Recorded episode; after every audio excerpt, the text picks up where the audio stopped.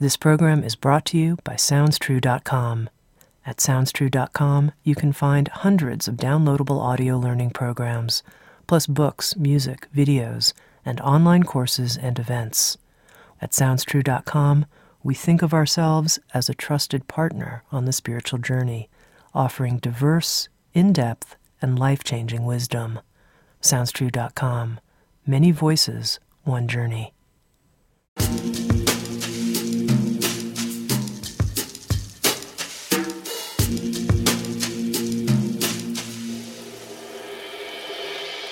Listening to Insights at the Edge. Today, my guests are Rob Bell and Andrew Morgan. Rob Bell is the author of 10 books, including the New York Times bestsellers What We Talk About When We Talk About God, Love Wins, and What is the Bible? He's been profiled in The New Yorker, toured with Oprah, and in 2011, Time magazine named him one of the 100 most influential people in the world. Andrew Morgan is an internationally recognized filmmaker focused on telling stories for a better tomorrow. His experience includes a broad range of work that spans narrative and documentary storytelling for multiple film and new media projects that have been released all over the world. Together, Rob Bell and Andrew Morgan have created a new film called The Heretic. The film follows Rob over several years as he challenges deeply held conservative ideals while grappling with some of the most important questions of our time. In this episode of Insights at the Edge, Rob, Andrew, and I spoke about spiritual innovation and the ways in which Christianity as a religion is being called to innovate in our time. We also talked about how a spiritual person can find a sense of community without being part of a formal religion. We talked about how Rob lives by following his inner call of aliveness, how he likes to make things, and continues to put awe and wonder at the center of his life. And finally, we talked about the connection between pain and art making and how we can each respond to the pangs we feel in a creative way in order to make a difference in the world. Here's my conversation with Rob Bell and filmmaker Andrew Morgan.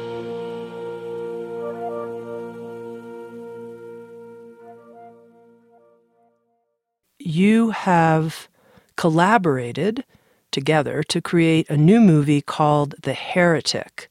And to begin, I'd love to know more about how you met each other and how you decided to make this film.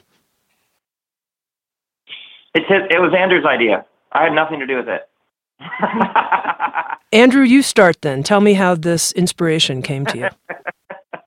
I, yeah, I met Rob a few years ago. Um, we both live here in Los Angeles, and we actually met at a birthday party that our, our kids were attending. And um, we started a conversation, and I just I became really, really fascinated by the work that he was doing. I had grown up in a very conservative, uh, evangelical um, family and area, and I had kind of grown away from most of that. And I, I, I just was really fascinated by a totally different way of approaching some of these same ideas, um, just coming at it from a very different direction. For me personally, that was fascinating it was also interesting just as a, a, person beginning to understand just how much of an impact the Christian story and specifically the evangelical Christian story had had and was having on um, America, you know, as a country, as a nation.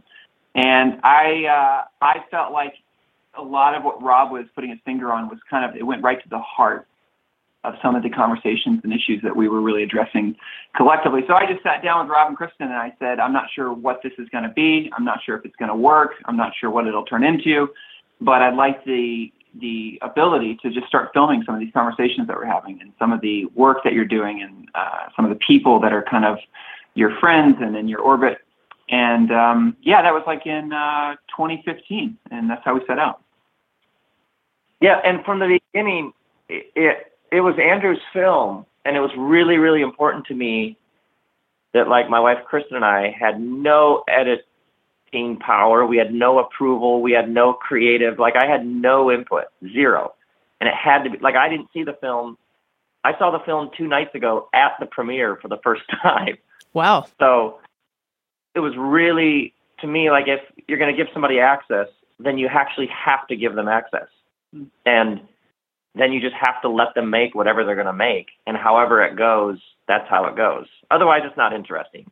And if it you know if it bombs then like bomb big. You know what i mean? So rob what was it like for you watching the film? What was your experience? Totally surreal. It was i don't i've gotten to do lots of really thrilling compelling.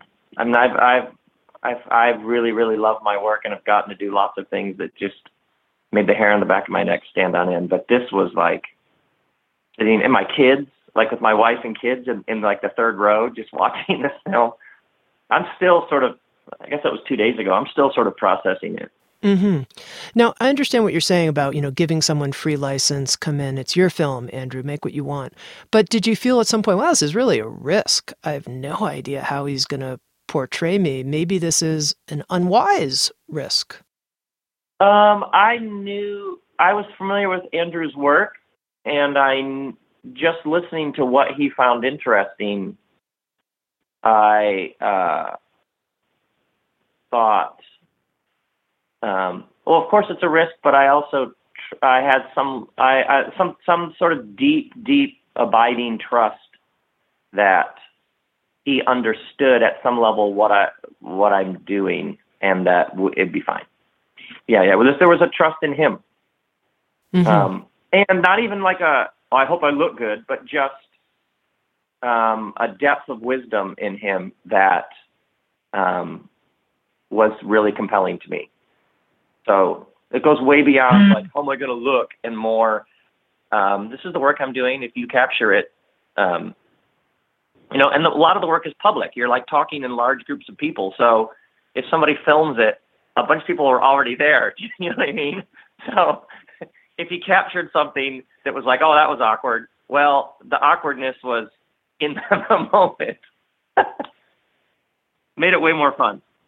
Now, you mentioned, Andrew, some of what you were trying to address in the movie in terms of speaking to an evangelical Christian audience. And, you know, coming at it from my perspective as a viewer, someone who would identify more as being in the camp that I think many listeners to Insights at the Edge are in, which is we're spiritual, but we're not really religious.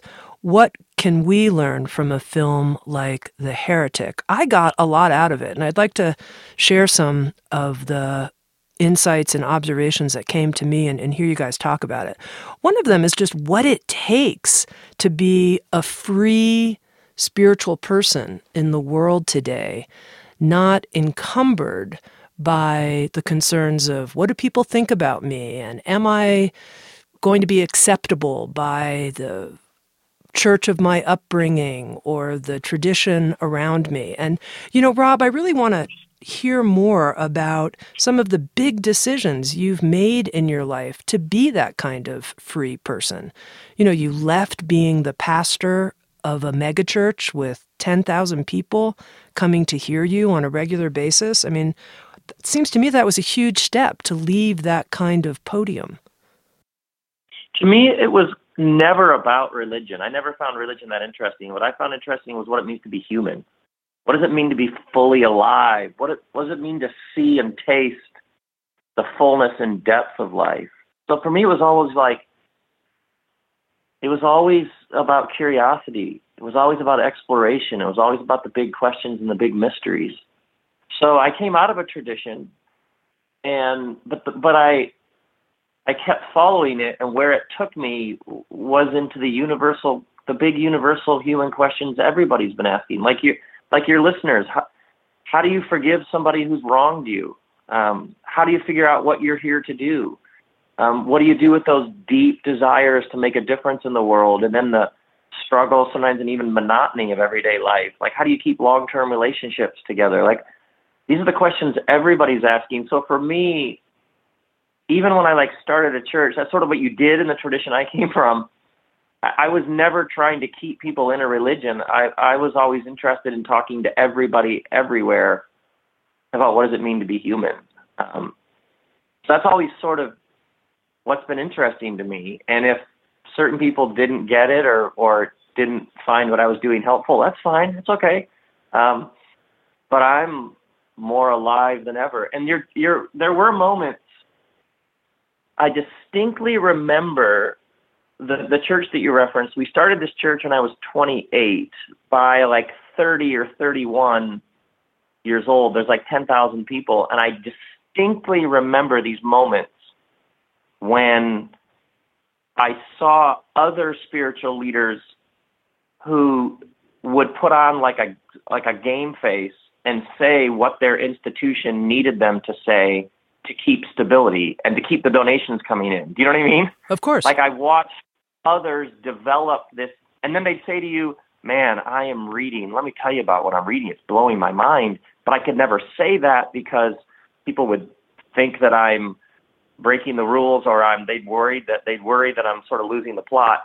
And and I remember Kristen and I distinctly in our late 20s, early 30s being like, that is not our path. Our path is to follow the questions wherever they take us. And in the in the in the movie there, I, I talk about how I, we had that running joke that if it all fell apart, I'd just go sell shoes.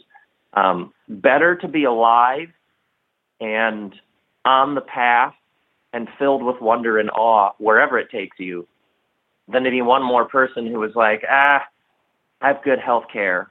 Why would I risk, you know what I mean, disrupting this thing? So that's what it's been like. Just one long, slow evolution, just following the next set of questions. And I'm having I'm having more fun than ever. Um, and that's sort of how I've seen it all along. And if you actually do take the Jesus tradition seriously, then it takes you into all traditions. Like Ram Dass talks about traditions like a catapult. If you take it seriously and it does its job, it's like it it thrusts you out into the great collective humanity where we're all asking the same questions about our life together and our care for the planet and what does it mean to go on your own interior path. And that's that's just what kept happening to me again and again and again. Now, what was it about being the pastor of this big megachurch that came to a point where you had to leave? Why did you leave? Oh yeah, yeah. Well, what's interesting is, well, you think about think about the history of spirituality. People started building temples, and a temple was like a sacred space or a holy space. But the the, the problem with a temple is you need developmentally, if you think about human development, you need a temple to help you conceive of that which is sacred, holy, and divine. But what a temple does in naming a space holy and sacred is it by default names other spaces not holy and sacred. Those become average and common by default. Um, but the real gift of any spiritual path is how it illuminates for you the holiness and the sanctity of every moment, every breath, every in- encounter, every conversation. So what's interesting when you have a 10,000 person temple with millions of dollars flowing in is I would stand up there and say, the point isn't this gathering or this big giant thing we built. The point is you living with compassion, grounded and centered as a as a nurse, as a CPA, as a mom, as somebody who's uh, picking up trash, as somebody who's helping with education, like whatever it is that you are doing, it's discovering um, the divine that's present in that. And so, but what happens is you're saying that, but you're talking on a microphone in a giant temple. You know what I mean? in a giant institution. And so at some point I kept going, my message isn't come to the temple. My message is the whole world is a temple of sorts. The whole thing is sacred. It's all on fire. And uh, so it was like, oh, wow. In taking this tradition seriously, I have to keep going. So my work now is like I'm doing a club theater tour right now. Um, I'm not in like what you think of as churches or overtly spiritual or religious places. Um, and that's been like the past decade or so, past seven or eight years. I I tour in clubs and theaters, and I'm in spaces that people don't traditionally think of spirit or spirituality in, and I help people see the depth um, and the dimension of spirit that's present wherever they're at. And I'm having more fun than ever. So you broke out of something that started to feel too confining to you. Yeah, yeah, broke out of, or uh, sometimes I say I, I actually took it seriously. You know what I mean? Uh-huh. Like I took it so seriously that it took me somewhere. But yeah, there's a breaking out. Maybe you could also say I just follow it. I followed it where it took me. Um, if you if you if you set out to try to love your neighbor, well, your neighbor, who knows who your neighbor may be? Um, and that's when it gets interesting. So yeah, it's like a like a long, slow evolution in a particular direction. Now, Andrew, you decided to call the film The Heretic. And, you, you know, one of the, I thought, implicit nods was to Jesus being a heretic. And of course, other great spiritual figures, I think people would say that Buddha in his time was a heretic in terms of speaking out against the class system that existed. And of course, we think of Muhammad as a, a, prophet, and prophets are often considered heretics of a certain type. So, talk to me more about this spiritual figure to be true to ourselves and free, how, in some sense, there's a call to be a heretic. Yeah, I think that's a beautiful point. I mean, I yeah, I think for me, I I just feel I, I continue to be very confused about why we value innovation in all shapes and forms. We, we, we value this idea that the world is moving, it's heading somewhere. Human history is not static, it's in motion. And yet, some of the great uh, belief systems or institutions that are designed to be guides to help us navigate this world um, seem at many times to to not value those things and to be very rooted not just in the past but be very rooted in these unexpandable ways of looking at reality and so yeah for me looking at a guy like rob just like of course that's it's of course that the, there's going to be a need to challenge and push on these ideas like we, we, we it's not like we got to this point in human history and like we made it you know, it's not like we're waking up in a world where like we've solved all the problems. I feel like, you know, religion and spirituality have offered tremendous value to millions of people. They've also done tremendous damage.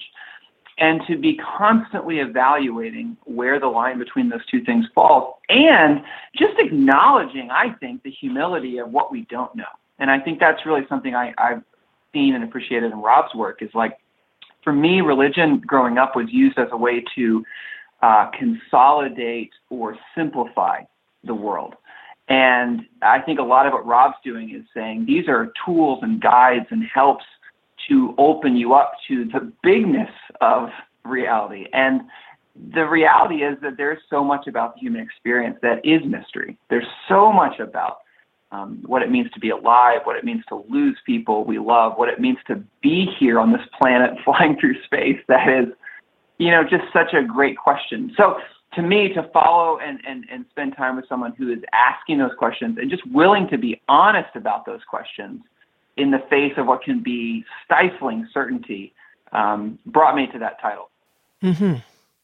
And I'd love to hear from you both more, if you will, about how you might have see the story of Jesus as a story of heresy. Oh my word! How long is this interview? well, think about the political symbolism of the meal in the first century, because in for a first century Jew, the Roman Empire, the greatest military superpower the world had ever seen, had come in and crushed them. So you have an occupying foreign power. And there were a number of religious Jewish people who said the reason why we have been conquered by another foreign oppressor is because we have people in our midst who are unclean, who don't have favor, who are, the word they used was sinners. And so if we could just get rid of this sort of unclean element in our society, then we could have the divine favor again, and that would have political ramifications because we could throw off our oppressor. So all those passages where it says, and then Jesus dined with the tax collector, and then Jesus dined with women, And then Jesus died with sinner, dined with sinners. The meal was a subversive political act because when you ate with somebody, you were saying, this person is okay and lo- this person is loved and validated in the eyes of the divine. And to have meals with people, I mean, you could argue Jesus was crucified for eating because every time you read, well, he had a meal with somebody and you're like, wow, he seems to have been quite hungry. Oh, no, no, those are, that's political theater. He's taking every single marginalized and oppressed group from lepers I mean, all the way Samaritans, all the way down the road. He's taking every group that's been pushed to the edges, that's been marginalized, that's had their rights denied, who's had their humanity degraded, and he's having a meal with them. Um, this is spiritual performance art of a guerrilla theater, uh, subverse. I mean, this is just beautiful. And um, you could argue that alone um, would get a person killed. And so I, I that and this is me. I mean, my parents would take us to church growing up, and I was always I found the Jesus stories moving at some deep, deep level of the soul and psyche. Whoever had been moved pushed to the edges, he went out to the edges and embraced and welcomed them. And and whatever hierarchy had been created, he just insisted that there was another hierarchy based on love and compassion and solidarity. So I, I, I did not come into faith through an intellectual argument or through dogmatism or through, you know what I mean, somebody knocking on the door with a pamphlet telling me I was going to hell or something. I heard these stories, and at some level, they rang true to me about the nature of the universe we're living in and the, and what it means to be a, a vital, flourishing human being. Um, so even when I first started getting called a heretic, I just didn't I didn't come into it through a denominational system or through some even the, the word Christian to me it was it was always I just never found even the word Christianity always felt sort of bulky and strange because I had had this deep heart intuitive experience with the Christ, the, the, the universal Christ, who everybody across all traditions has spoken of. The force, the glue, the animating energy that moves the whole thing forward and holds it all together. Um, so that's sort of how I came into it. And uh, in some ways, that's more alive than ever um, for me. I'm curious, Rob, was there uh, some experience in your youth, like a, an actual moment in time, or was this just a, a growing sense from your immersion in stories yeah, about Jesus? Great question. You know, my dad said to me, I remember one time, like my parents would have people over for dinner of all sort of all varieties of human beings. My parents were very open and welcoming and gregarious. And I remember my dad saying to me, maybe I was in junior high, saying, you know, when we have all these people through our house, and they were always giving to somebody and serving somebody. They were sort of they're sort of larger than life. But I remember my dad saying, you know, after people leave our house, you start asking questions about the conversation we had with them. Um, you have a, remember my dad saying you have a curiosity about why people are the way they are and why we do what we do and what it all means. Um, and it's like one of those moments when somebody reflects to you something that you haven't noticed. I think I was just always deeply curious about the depths. Um, and it seemed to me, I have distinct memories sitting in the back of English class in high school with Scott Reeder. Um, and I'm like random people come to mind watching the thing unfold, the prom queen, the high school quarterback, and feeling like it was surface. Like everybody was sliding down the surface of things. Like it was all treble, no bass. And that there were these larger mysteries and depths to life that was where it was really interesting. Of course, when you're 16, you have no idea what that means. You just are trying to get a good grade in the class. But I think at a young age, I just uh, I wasn't content with surface. I, I wanted to understand the deeper realities the deeper mysteries. So in some ways, I just set out to do that, and I, in some say, in some ways, I'm doing what I've been doing the whole time. Yeah. Sure, I, I get that curiosity, that questioning, that not being satisfied with the surface. But what made me ask the question was you were describing this inner feeling of a force inside, a force of love. Yeah. You could say yeah. meeting a kind of Christ consciousness. And that's what, what yeah. I was also curious about that discovery, if you will, of, of some type of living source of mysterious, I don't know, you could say answer, but mysterious uh, love in right, the center right. of your life. That's what I want to know right. about. You encountering um, that. I, I, yeah, yeah, yeah. Because I li- I went to a very competitive high school. I went to a public high school, um, and this is going way back. But I remember everything was hierarchy. There was always somebody who was better at something else. There was always a kid who was better in every class, in sports, in music. I remember a kid telling me, "Rob, you weren't invited to that party because you're not popular enough." Um, I remember. It's funny the things you remember. Everywhere I turned, somebody was ranking everything. And what the the Christ coming through the Jesus story said was that you have everything everybody is striving for, you already have it. You are loved. There is a grace in the center of your being. There's nothing that needs to be earned. There's no achievement that will that will ease that ache because everything you've ever been searching for, you already possess. It's already within you. The kingdom is within you. Um, I distinctly remember that being a really beautiful, compelling, strange, unsettling idea in my teens. And that's going way back. This interview, man, mm-hmm. Mm-hmm. good.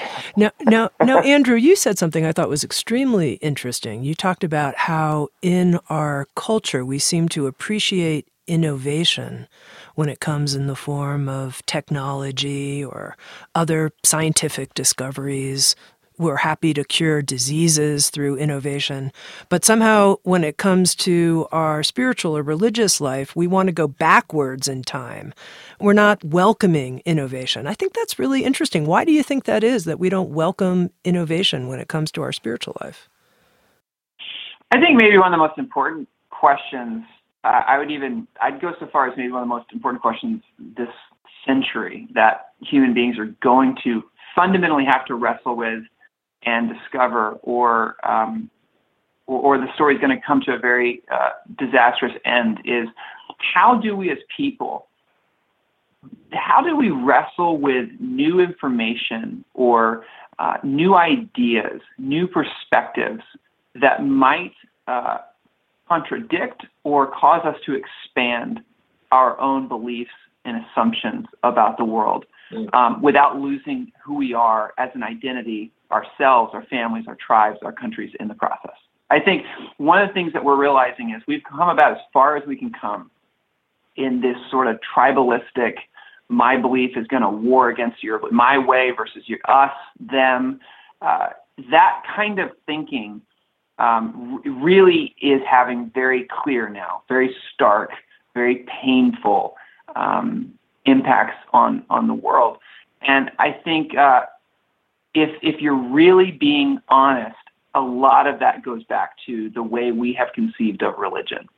And I think um, it, it will just be so interesting to see how we can begin to look at the world. Like that's so baked into our DNA. That's so baked into the way we wake up looking at the world. That's so the way we were taught and trained and raised, whatever tradition. I mean, a lot of traditions hold this kind of thinking. That it's going to be so interesting to think about the sort of world that we could build moving forward if we begin to say we can come from different traditions, we can carry different lenses uh, to look at reality through. And at the same time, we can do so without being binary. They don't have to all be mutually exclusive in the same reductive way that we've been handed. Um, so I don't know the answer to the question. I just know that the answer to that question might unlock the next uh, needed, necessary step in, in the human story. Now, it's interesting that you talked about how this next step, our 21st century, if you will, spirituality, will break down the divisions between us and them. And when I think of the evangelical Christian traditions in North America, I notice I feel a sense of us and them. You know, I'm a, a liberal meditator. I'm a queer woman. I've been married to my wife for, you know, 17 years. I think of them as them, the evangelical Christians. And I'm curious if you can help me and potentially some of our listeners make a bridge of understanding. Yeah, well, I mean, I think what you're, I think what you're saying is very true, and I'm not trying to undercut that reality. Part of why there's some aspects of this film where you know there's the, the gloves are off is that I, um, I have, I have very little patience as a person with uh, religious uh, belief systems that cause people to do harm to other people. I, I have very little patience in 2018 with. Um, thoughts and ideas and beliefs that look innocent but actually cause harm and actually are used to do the opposite of what Rob alluded to, the Jesus tradition was all about. And so, on, on one level, like, you know, all practices are not equal because some don't value women. Some, you know, hold lines where uh, gender or sexual orientation uh, is an exclusionary factor. So, so that's one part of what you're saying, and and that that's wrong and it's okay for that to be called wrong. I think when you go a step below that though, and you look kind of at the next layer, you realize that that sort of behavior, that sort of thought pattern to me is something that is nurture and, and not nature. That is something that is taught. We I have young kids at home and I, I really don't sense that we come into the world looking through that sort of grid. Um, I think that's something that we do for a variety of reasons, fear chief among them. So I think, um, you know, it's interesting. When we started making the film, we started shooting back in 2015, and uh, then 2016 happened. And as was, I'm, I'm sure your experience as well, I felt like, you know, all the knobs were turned up and all the divisiveness got deeper and all the polarization got more stark and more contrasted. So I'm not I'm not sitting here saying, you know, this stuff's on the way out, it's not really that bad. Like there's really I'm saying there's a whole thing that really is destructive and it's showing its true colors and I, I have no patience for it. it. It's not it's not helpful to to any of us. But I think there is the possibility for something um, if we look at the Jesus story, if we actually look at where the tradition came from, if we actually hold it up, as Rob's saying, about an insight in what it means to be human, I think it can take us somewhere that we desperately need to go.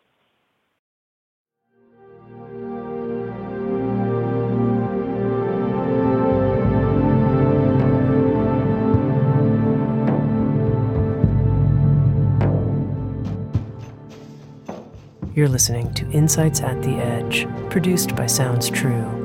We welcome you to learn more about our collection of more than a thousand learning programs and receive three free gifts just for visiting us. Go to soundstrue.com backslash free. That's soundstrue.com backslash free. And now, back to Insights at the Edge.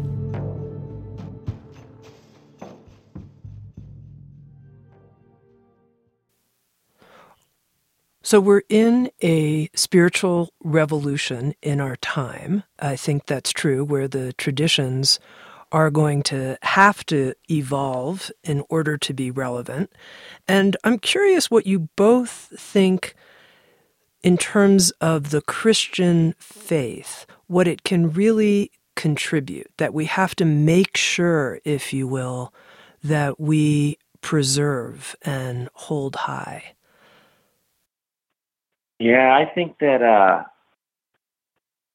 I think you're going to see a move from trying to get people in, trying to get people into the club, because I think for a lot of people the the expression of the Christian faith that they were taught is you're right and you need to get other people to be right like you. Um, and I think you're you're I mean you're already seeing it in lots of ways, but I think you're seeing the birth of an understanding of if you if your faith is at all effective in doing something to you, it will move you to how can I serve, and you can't serve if you don't listen. So I think you're going to see all sorts of people listening in new ways, and uh, you think about even colonization and evangelism in previous centuries, where go to a foreign country and take Jesus to them. Um, and but I think you are seeing people whose faith and Christian faith is moving to, to different places, which is go and listen and find out what's needed and see if there's any way in which you can serve from a place of humility and compassion and solidarity. So you're seeing that in lots of ways. I mean, and and I mean the Jesus story is about death and rebirth. It's about the mystery baked into every square inch of creation. And that's a powerful way to think about the world.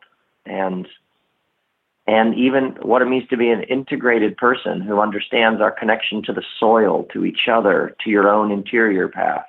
Um, you would, I mean, the number of, like now, the number of people in the Jesus world who are talking about meditation and contemplation and the inner path, the Enneagram. Uh, it makes me laugh how um, there are just whole movements sweeping um, the sort of Jesus landscape that are really needed and necessary. Like this thing was so hell bent on getting people into the camp that it didn't teach people about their interiors. And now you have this whole new wave of people realizing that without a rich and humble inner life, you have nothing to say to the world. You wouldn't believe by the you wouldn't believe the fancy pants famous Christian leaders who come who want who want to meet. And I always say they come at they come at night. They're like, eh, I don't. Nobody can know that I'm meeting with you. Right. And then they basically say, they basically say, I love your books, uh, but I could not tell anybody that because I lose my job. But man, it's just not working for me. Well, I have to say, I'm, when, I'm happy to hear they're meeting with you. That you can't uh, yeah. believe how many of those well-known whatever people who have these voices it's not bringing them joy. It's not working at a personal level for them and their families. And their neighbors are all sorts of people different from them and they're realizing that their neighbors are fantastic people. And have the same spirit of life coursing through their veins that they do and so anytime you see leaders quietly confessing that the whole system isn't working for them, that tells me that I mean they they can they can elect a president, but that's a death rattle. That's an extinction cough. that's the the the lie the da- the dying gasp of something that simply didn't work and didn't deliver. You know, Rob, you you uh, made this comment that we're in a time where we're hearing a lot of treble notes, but not as much bass. And you know, it was also a line that you say in the movie, The Heretic.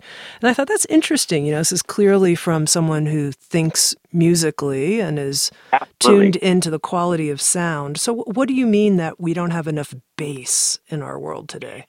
That something happened with, you know, every obviously every major new technology has it extends human capacity and and does wondrous things, but it always has an underbelly. And one of the underbellies of the internet and these new machines that we can carry in our pockets that connect us with the world is that it fire hoses people now with headlines.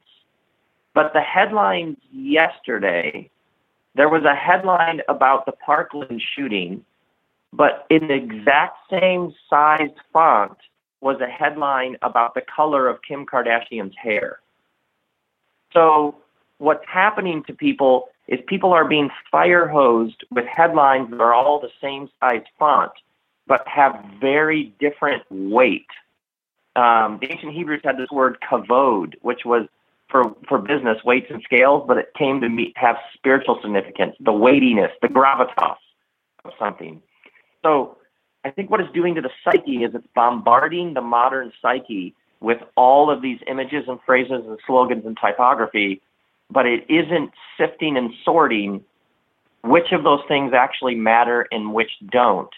And so a person can't bear it at some level and so all of this noise, I use treble and bass, is it's speeding up. The news cycle now is 17 minutes instead of 24 hours or two weeks. It Depends on when the president last tweeted.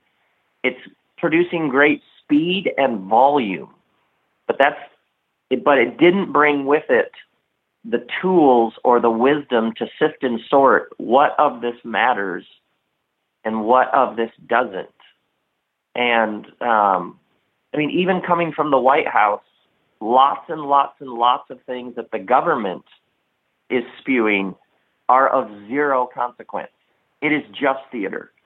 And I think that's why you're seeing this incredible resurgence of uh, contemplative prayer, of spiritual teaching, of, I mean, everywhere I go, people are like so hungry or give me a filter, give me a system, give me a way to ground and center myself so that I can handle all of this. The number of people I um, um, interact with who are leaving their cell phone in their car when they go into lunch in a restaurant, who are turning off their computer at a certain point in the day, um, because otherwise it's all just high squeaks.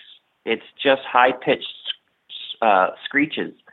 And what we want are those bass notes of love, grace, joy, transcendence, uh, how to how to sit with our pain, how to listen to the suffering for the new thing that's being birthed in it. Um, so in some ways it's awful, and in some ways it's spurring us um, to new, I mean, yeah, to new heights. Mm-hmm. Very interesting times. Mm-hmm. Now, in terms of innovating, in this century. I'm thinking here, Rob, that you left your role as a pastor of being the head of a community because it was not true for you anymore. It was too confining. It wasn't where the alive force inside you was taking you. And I think for a yeah, lot of people, a lot of people who identify themselves as spiritual but not religious, the big loss they have is the loss of being part of a community being part of some regular gathering of so I'm off on my own yep. reading books I'm right. listening to podcasts like this right. but I don't I'm not exactly sure what community my kids and I are going to be a part of so right. I'd, I'd be curious because you mentioned how you both met through your children so you're both family people where does a spiritual person find inspiring community if it's not in a church that's such a great question and it's interesting I have been nowhere in the past couple in the world in the past couple of years that somebody didn't ask that question.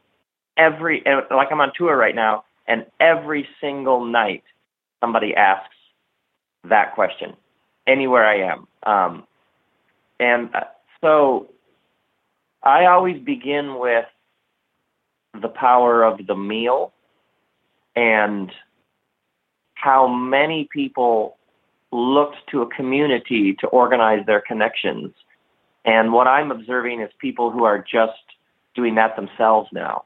They're literally just inviting random collections of people into their homes and saying, we all are resonating at some level with some new thing that's happening. Let's at least start eating together. Let's let's let's read that book together. Let's listen. I mean, the number of people who are listening podcasts weekly with a group of people and having a meal and then discussing it. Um, so I'm seeing all of these new expressions being birthed where people aren't waiting for someone else to say, meet next Wednesday at seven. They're just doing it themselves, um, which is obviously very interesting because in the New Testament, the Jesus movement started in living rooms.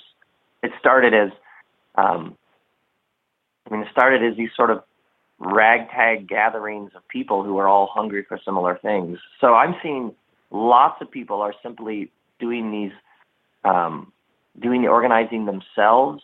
And I've also noticed when you're part of the tribe of your origin, there are all of these assumptions about the bonds you have with others. Well, we're all of this religion. We're all from this town. We all come from these families that know each other. So I guess we're all just in this together. Um, but then when you lose that tribe, you're lonely. But when you do meet up with somebody who you resonate with, you you hold that resonance. You cherish it so much more. Um, literally, you would laugh.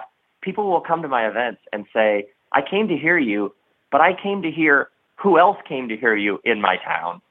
I've done events where somebody would stand up, part like at the end, and invite everybody who was there to their house afterwards, because they're like, these are the people in my town who are resonating with this. Let's let's keep going together, um, which I think is really interesting. That what people used to almost farm out to an institution, they're now just doing themselves, which is almost this unexpected thing that's happening of intention, where people are like, "Wait, who who is my tribe? What does it look like?" Um, but I always, always, always that loneliness. Um, I mean, if you look at all the great traditions, once you see, you can't unsee. Once you taste, you can't untaste. Once it's out of the box, you can't jam it back in.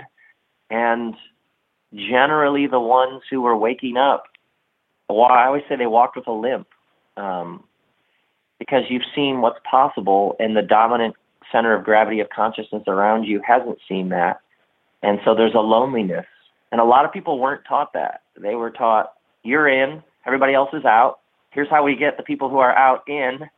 Um, but they weren't taught if you grow and you keep you, things keep expanding, if you stay on the path, there will be chapters of loneliness.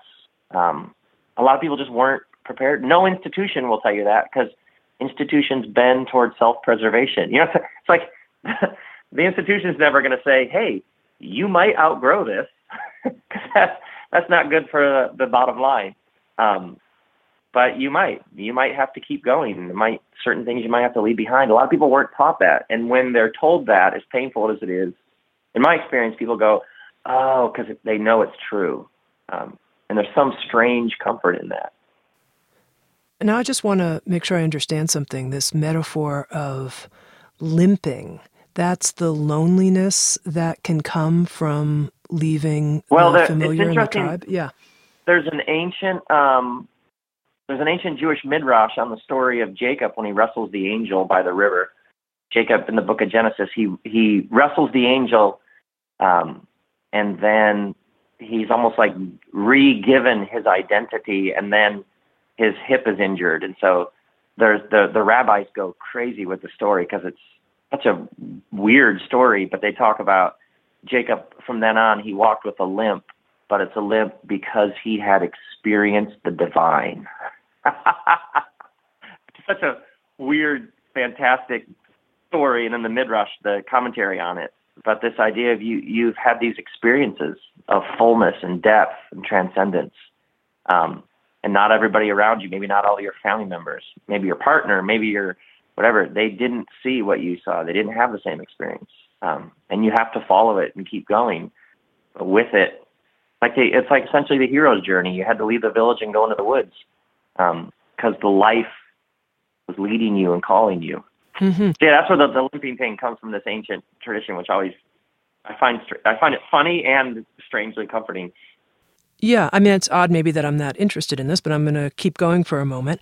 I think sometimes yeah. there's this idea that when you've had a deep contact with spiritual reality, then the next thing that happens is you have wings. You're flying oh, free. Oh, right.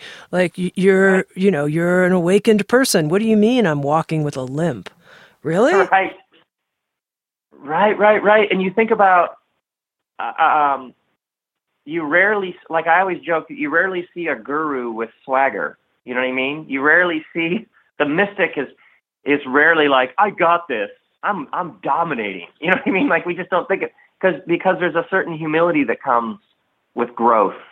and and your own evolution. Um, and and for a lot of people, it's like, oh, if you figure it out, don't you have like a triumphant? Don't you have sort of a victorious, um, sort of proud? Uh, well, no, because with that comes your burden for everybody. You want everybody else to have seen what you've seen, and that doesn't often happen. Um, and so, so no, the it's like you look at all across the traditions. The the, the wisest ones had like a they had an ache for their fellow humanity, for their brothers and sisters. Um, they wanted everybody to wake up at some level. I think that's it's like a, I did this event with Dalai Lama and Bishop Tutu, and I was so struck. I was expecting these are two people who have seen some some of the worst suffering the the world can hand out, and I was expecting it to be a heavy. I was expecting them to be like, man, it is it is rough out there. But when they met, they were standing right in front of me when they met. They hugged each other and then they started tickling each other and giggling. I did not expect it to go that way. Um, and they were, I call it the light after heavy. Um, there was a lightness about Dalai Lama. Um, at one point, they asked him a question and he paused. I swear he was silent for 30 seconds thinking. And then he looked up and he said, I don't know. and he was so funny. And there's the light that is oblivious and ignorant. There's like then there's the heaviness that you move into where you become aware of just what's what human beings can do to each other. Um, but then that was my first experience with the lightness that's on the other side of heaviness. That they pushed through the heaviness and realized, well, you do have today, and you can see the good and the joy in today. Um, and so, it, so at some level, it, it's not this triumphant, man, we're winning, we're going to take this town. You know what I mean? It's not this uh, triumphant imperial thing. It's this humble, grounded, convicted. Um, it's like you've absorbed uh, the, the South American Indians have this phrase you make room within yourself for the immensities of the universe. Um, you don't deny the, the, the, pain and heartache. You've just made room for them within yourself. Mm-hmm. And this brings me quite beautifully to the final thing I really want to talk to both of you about, which is the connection between art making and being creative, which you both are intensely beautiful creators and being in touch with our suffering.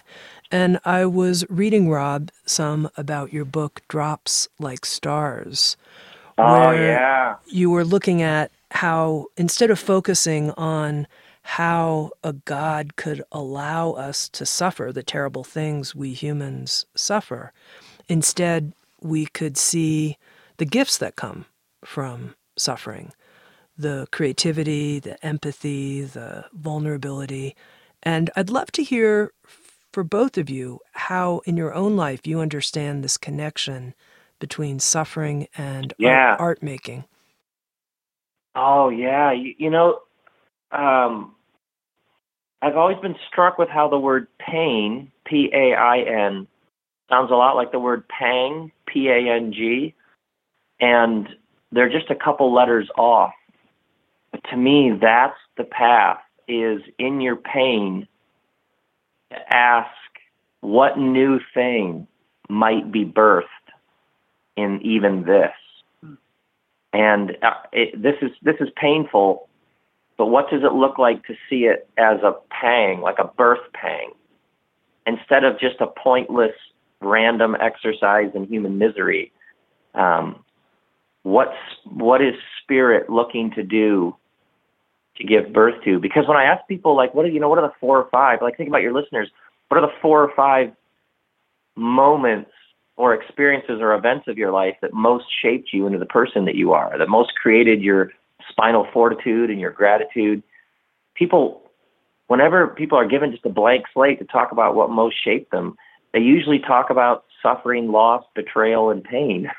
Nobody ever says, you know, I got a new pickup truck and then everything changed You know what I mean? Nobody tells those stories. They're boring. And it, nobody, those stories, nobody believes. I went to Hawaii, and then it was like from then on, you know, no.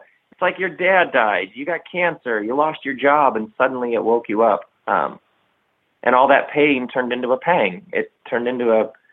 I think that's like a, it's almost like a muscle that you learn to over time, so that sooner sooner you're in the mess, you find yourself going, wait, wait, wait, wait. I know this is bad. I know this is tough. I know this is unexpected. This is excruciating. But what I've learned is that there's probably some new thing lurking here somewhere. So you got to get it out. You got to be angry. You got to beat your chest. You got to shake your fist. You got to you got to give it all its expression, as any healthy spirituality would tell you to. But then you start looking like, okay, so what is lurking in even this? What new thing? And that to me, that's the path. Well, and what it always what it always makes me think about too is it always creativity kind of always reminds mm-hmm. me that the world is not this inevitable thing. Like it's not this story that we're standing on the sidelines watching unfold. That human history is made up by choices, and it doesn't just um, you know we don't just we don't just naturally slide towards um, the the kind of future that we want. Human beings do that, and I think when you create, for me, it's a way of taking um, you know, you don't choose the world that you come into. It is the way it is, but you you're here, and and you have this little life, and you have this little. You have a couple things you're good at, a couple things that bring you joy when you do them, and uh, it, it's this constant reminder to me that, um, you know, we're we're still in a story that has to continue to unfold and move forward. Um, and when you create, as simple as you know, um, you know, when we make a film or something like that, it, it, it, it, it's like I feel caught up in the flow of something bigger, I think, because it feels like me as one small little person taking part in what's happening. It, I get to stick my toes in the river. Like I get to contribute. I get to make a choice or a couple of choices that that cause um, something different to happen. You know, that's that's wildly mysterious and just fun. It's it's it's the most fun thing about being alive to me. Oh, that's so well said. One of my favorite lines in the movie, and I don't know how many other people will pick up on it, but towards the very beginning, you're asking Rob to describe himself, introduce himself to the viewers. And Rob, you say, I make things. And I just I loved that so much in terms of it just saying right there the power we have to be creative human beings who make a difference and you know I make things. I loved that. Yeah, yeah, yeah. And I I also whenever people ask me uh, it actually is how it works for me. Um, I don't have some grand plan. I think a lot of people think about like, okay, well, what's how do you figure out your grand plan? How do you figure out there was never a plan. Or people will talk about their career, and I'll start laughing like, career? What's that like? It's like to have a career. All I know is I have this thing burning in me to make, and I'm going to make it. And then after that, there'll be a couple more ideas, and then we'll make that. That's where the juice is. That's where the life is. That's where the mojo is. You wake up, and hopefully, I mean, the the dream is that you have this sense of wonder and awe that you get to do this today. It's that's how I see it. That's where the life is.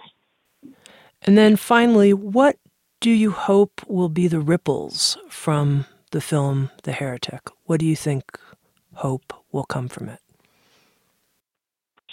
I mean, I think there's a, a lot of different people coming from a lot of backgrounds that will see a film like this. And I, I just hope that it makes people feel less alone. I, I hope that it makes people feel, you know, whether whether the spiritual conversation, the God conversation, religious kind of conversation of any kind, whether that's just totally um, not not an option for someone, whether they're just repulsed by the whole notion of that, or it's someone who um, grew up in a very strident, strict kind of tradition, and it it it didn't keep up with the complexities of the world they find themselves in. Um, or if someone's in a very uh, particular tradition, I hope it just opens people up to this idea that the human story that connects all of us is so much bigger than some simple labels, categories, definitions, tribes, and that there is a whole lot of life waiting for anyone who chooses to not abandon where they came from, not leave behind the tradition that helped them get to where they are, but that they can continue moving on that path. They can continue growing. Um, and, and I hope along the way they can look around and see that there's a whole lot of other people that'll join them on that journey. Nice one. That's good.